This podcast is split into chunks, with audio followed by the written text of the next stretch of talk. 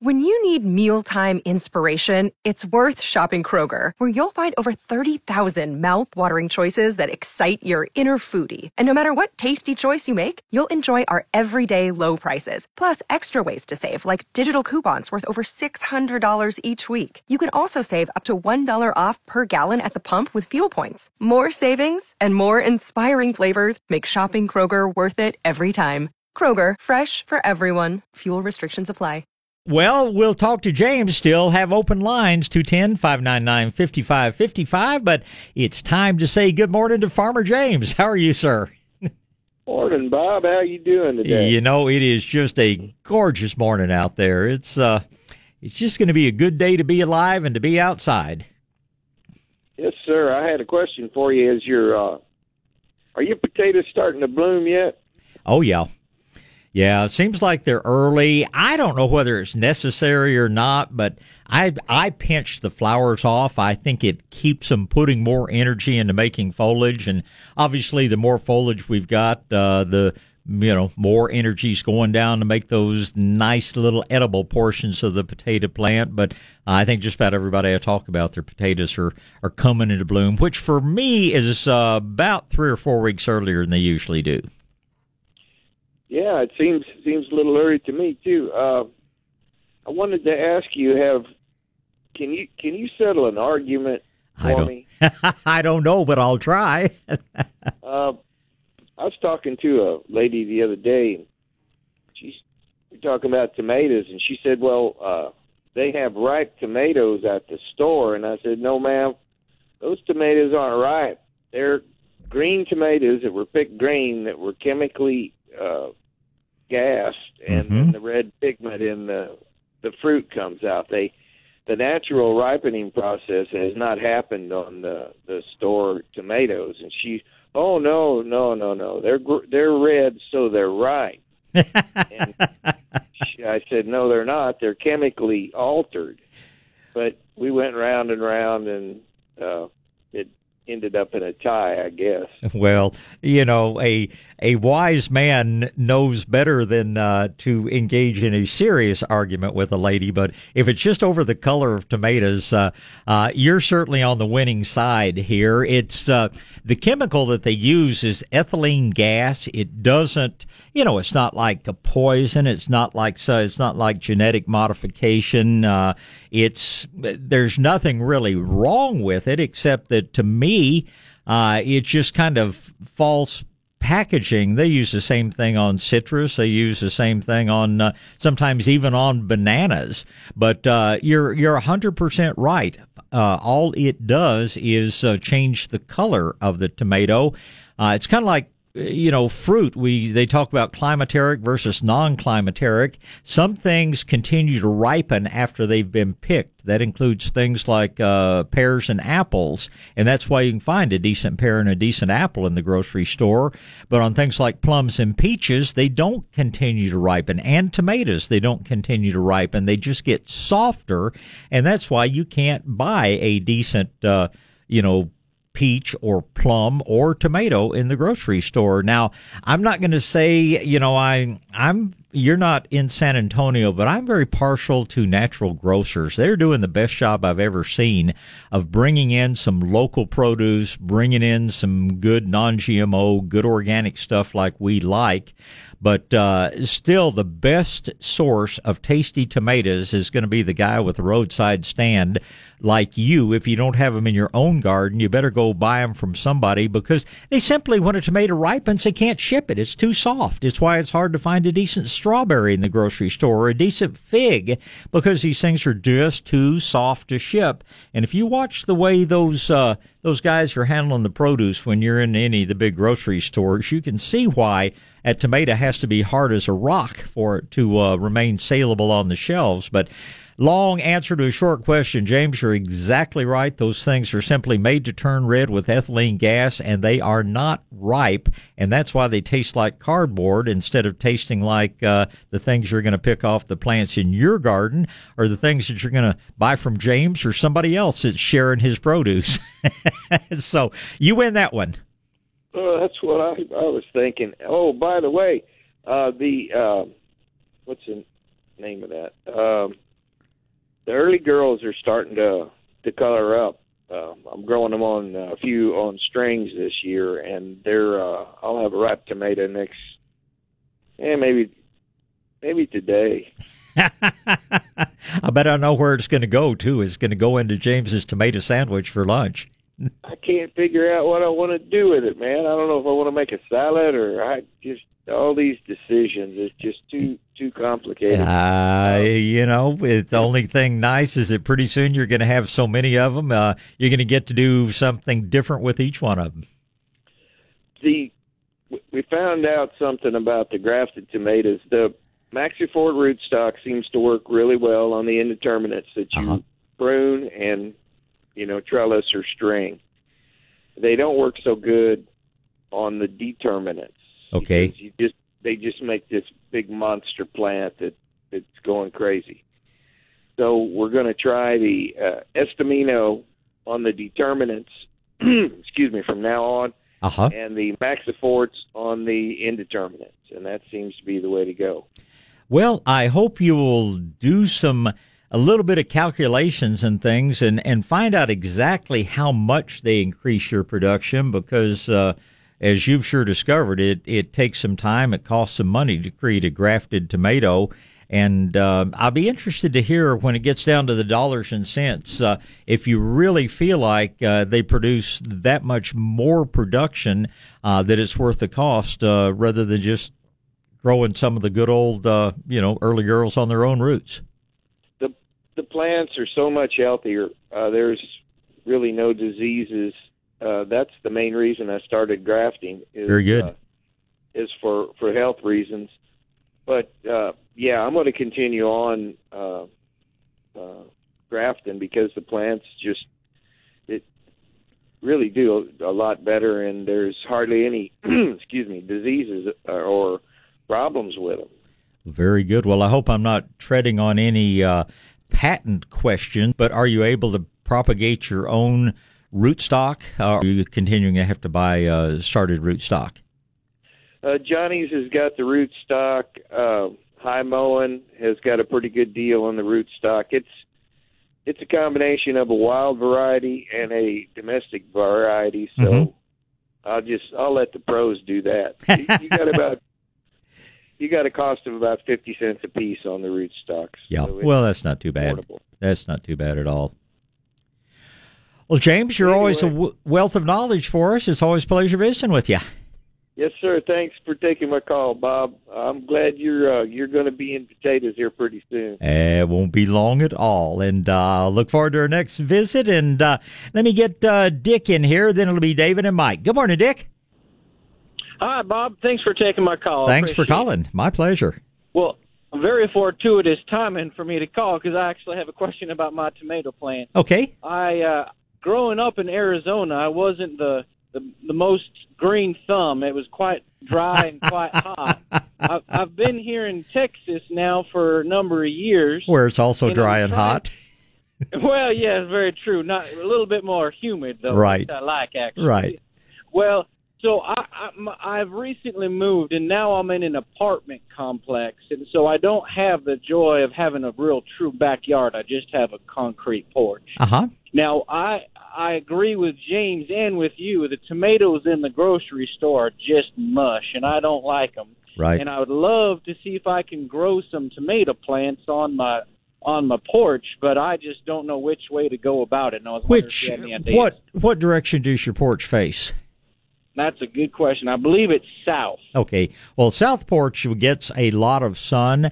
Um, sure, you can definitely. You could grow uh, uh, tomatoes in containers. You could grow tomatoes in hanging baskets. You're not going to be picking forty pounds a day like Farmer James probably is, but yeah.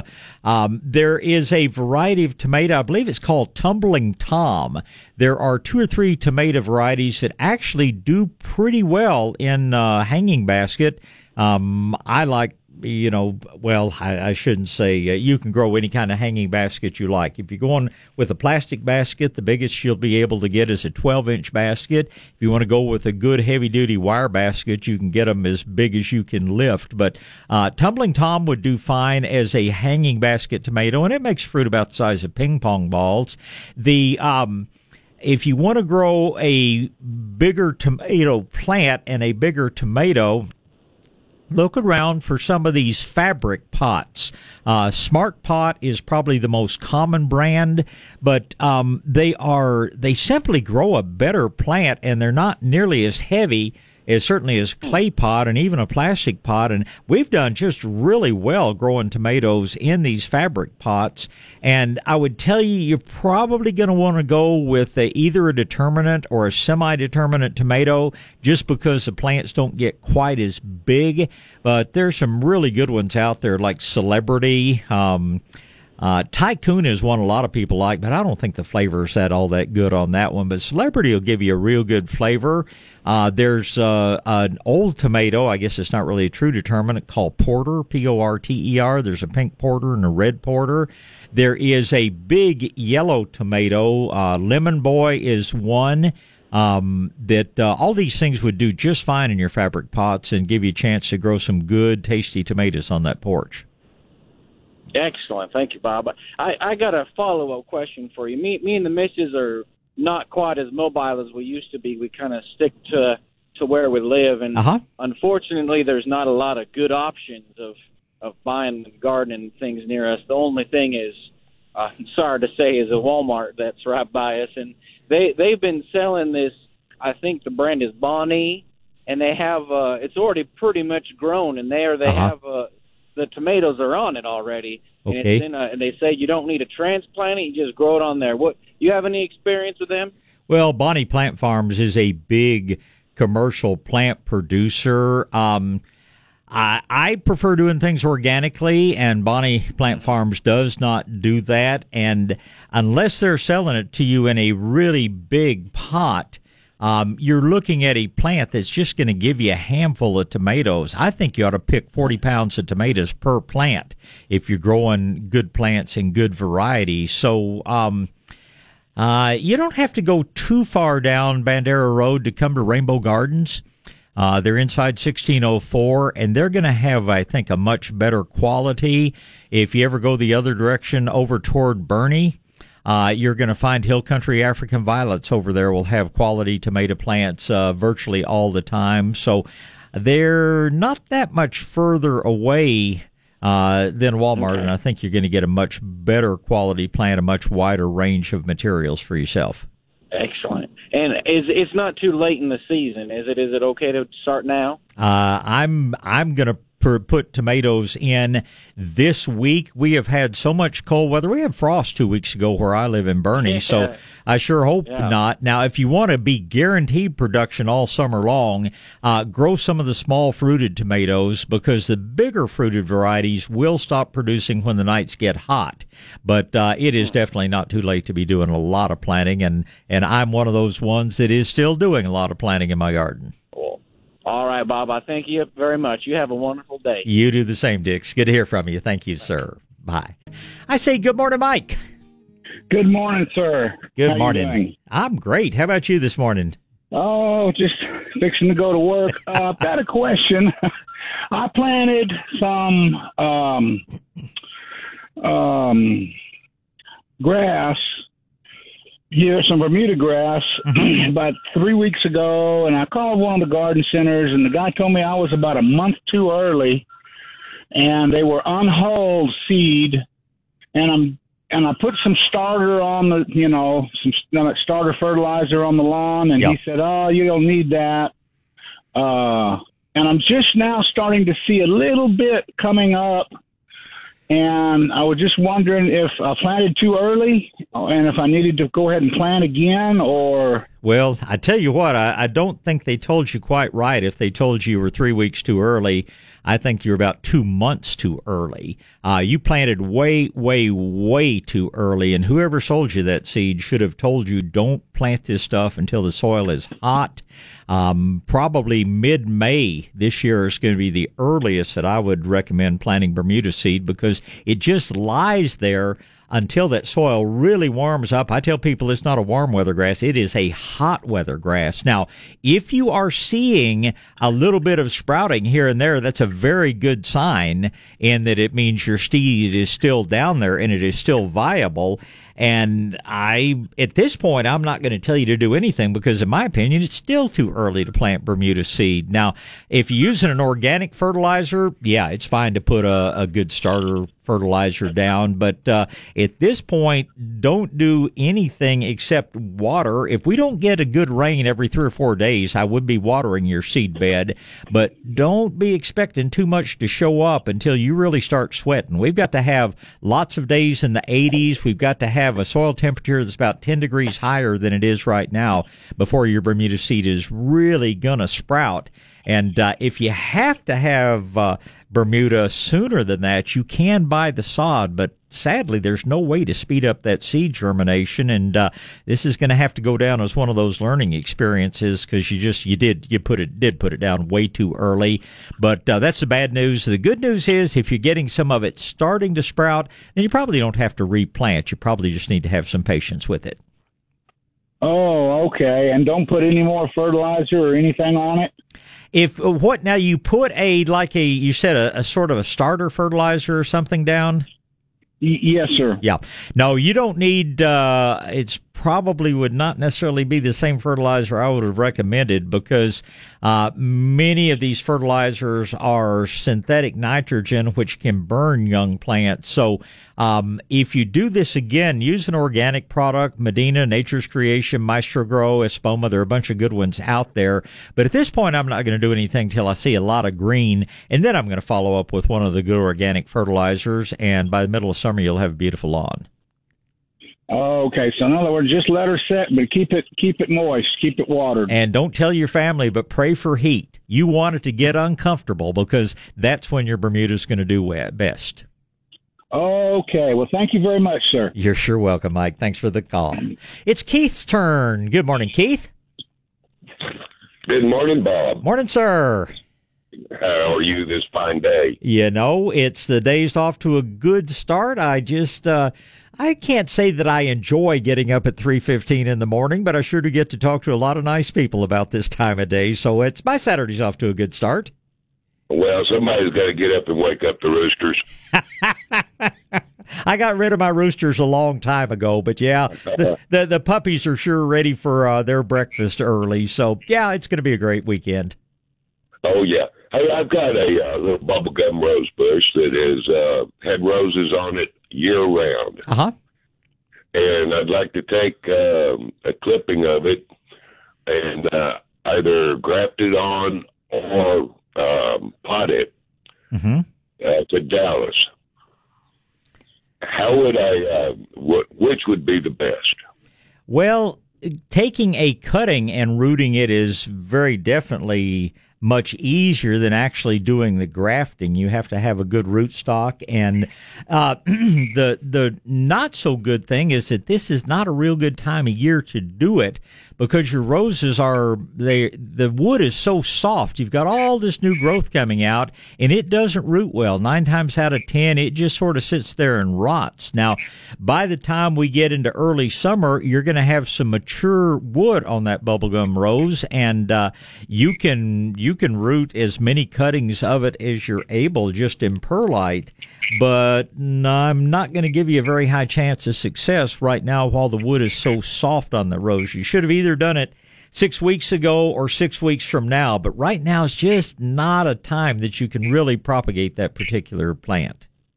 Okay, and do I use a root stimulator before I put it in the perlite? I I just soak it in a little liquid seaweed with a little bit of Garrett juice added. I think that uh, the, the so-called root stimulators don't really help that much. If you look at the powdered rooting hormones, they've got like one-tenth of one-tenth of one-tenth of one one-hundredth percent uh, of any active ingredient in there, and I've just never found them really necessary. I think a good thirty-minute soak in just liquid seaweed and water with just a splash of Garrett juice added is a, a great thing to do, and then you get close to one hundred percent rooting. But we've just we've got to wait until that tissue is is mature, and I'm going to tell you it's probably about six weeks away.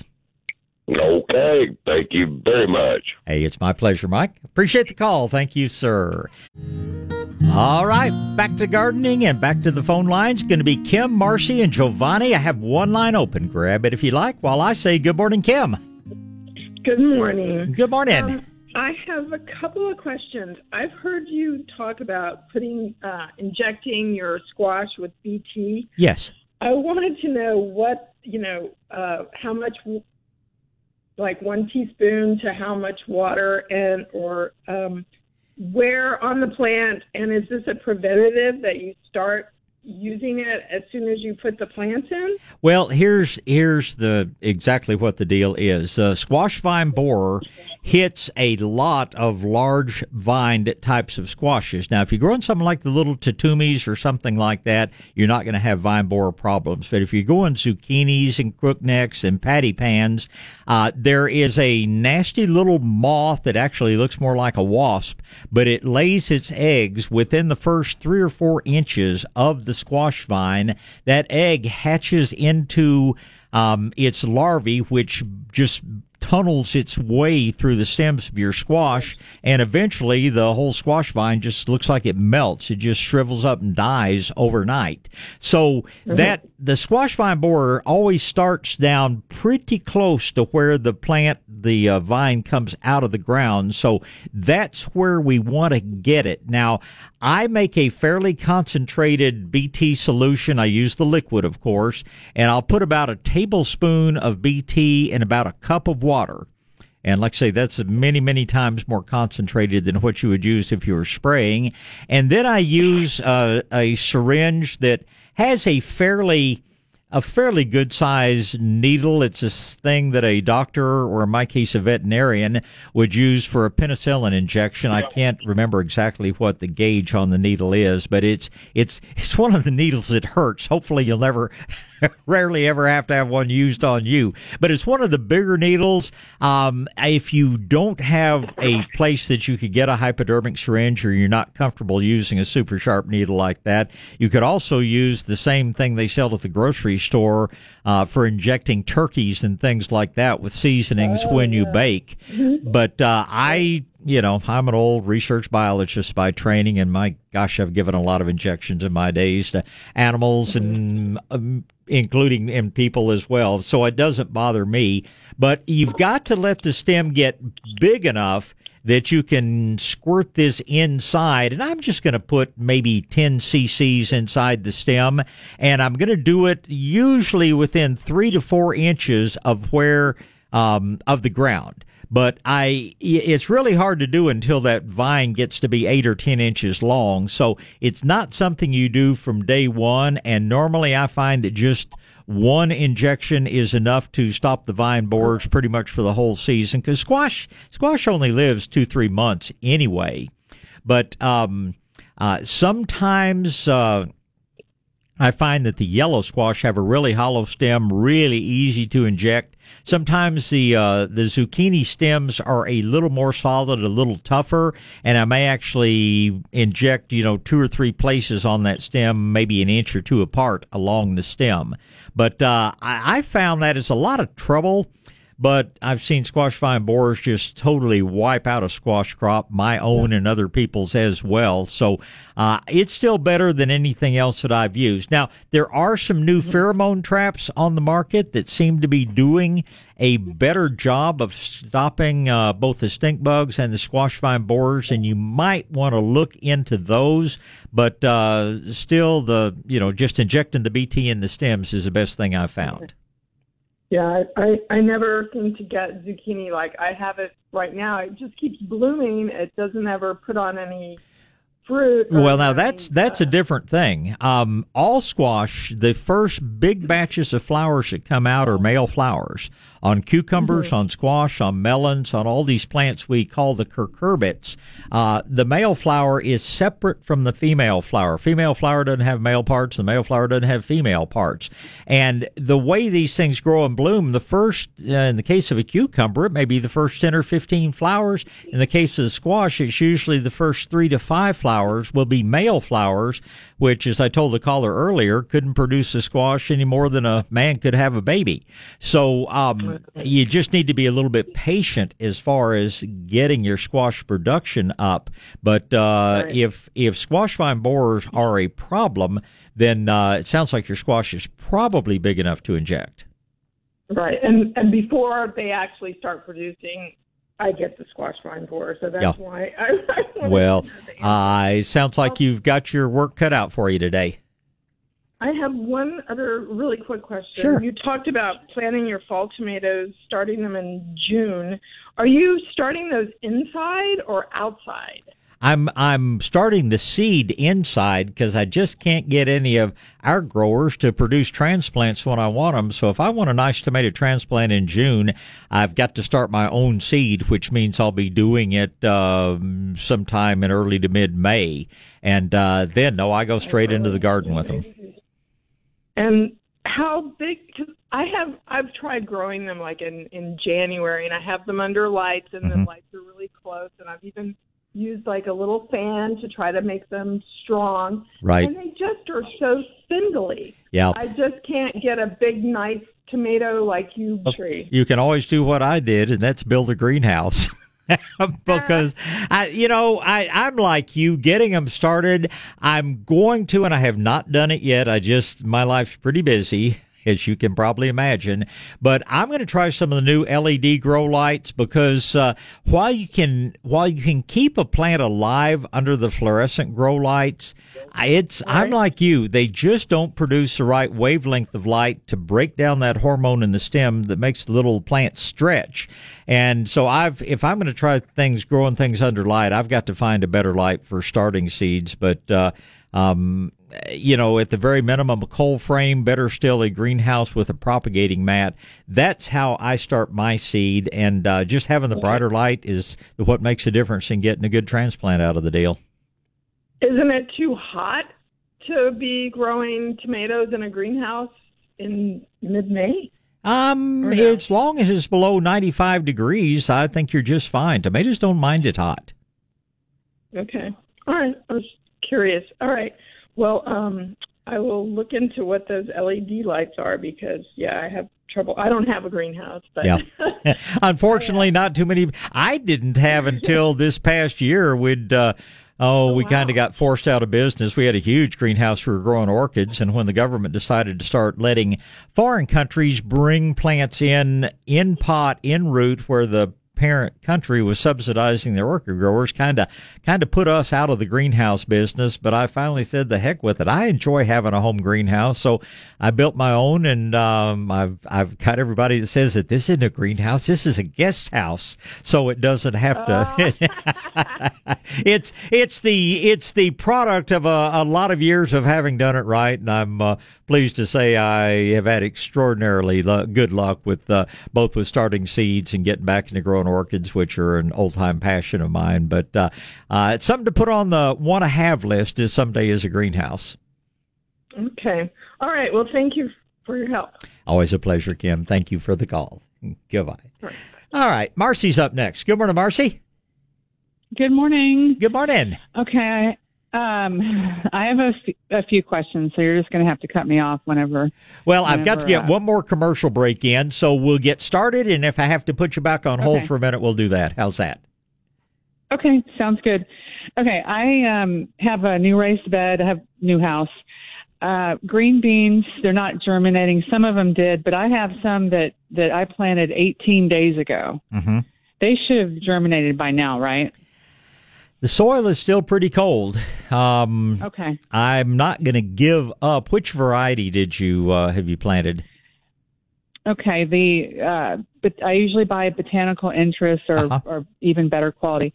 Kentucky Wonder. Okay. Um, I would expect them, most years, I would expect to see sprouts in six to seven days. But yeah. as cold as it has been, I'm not going to give up on them. Um, I might dig up one little section. Have you got a, have you got a row of these?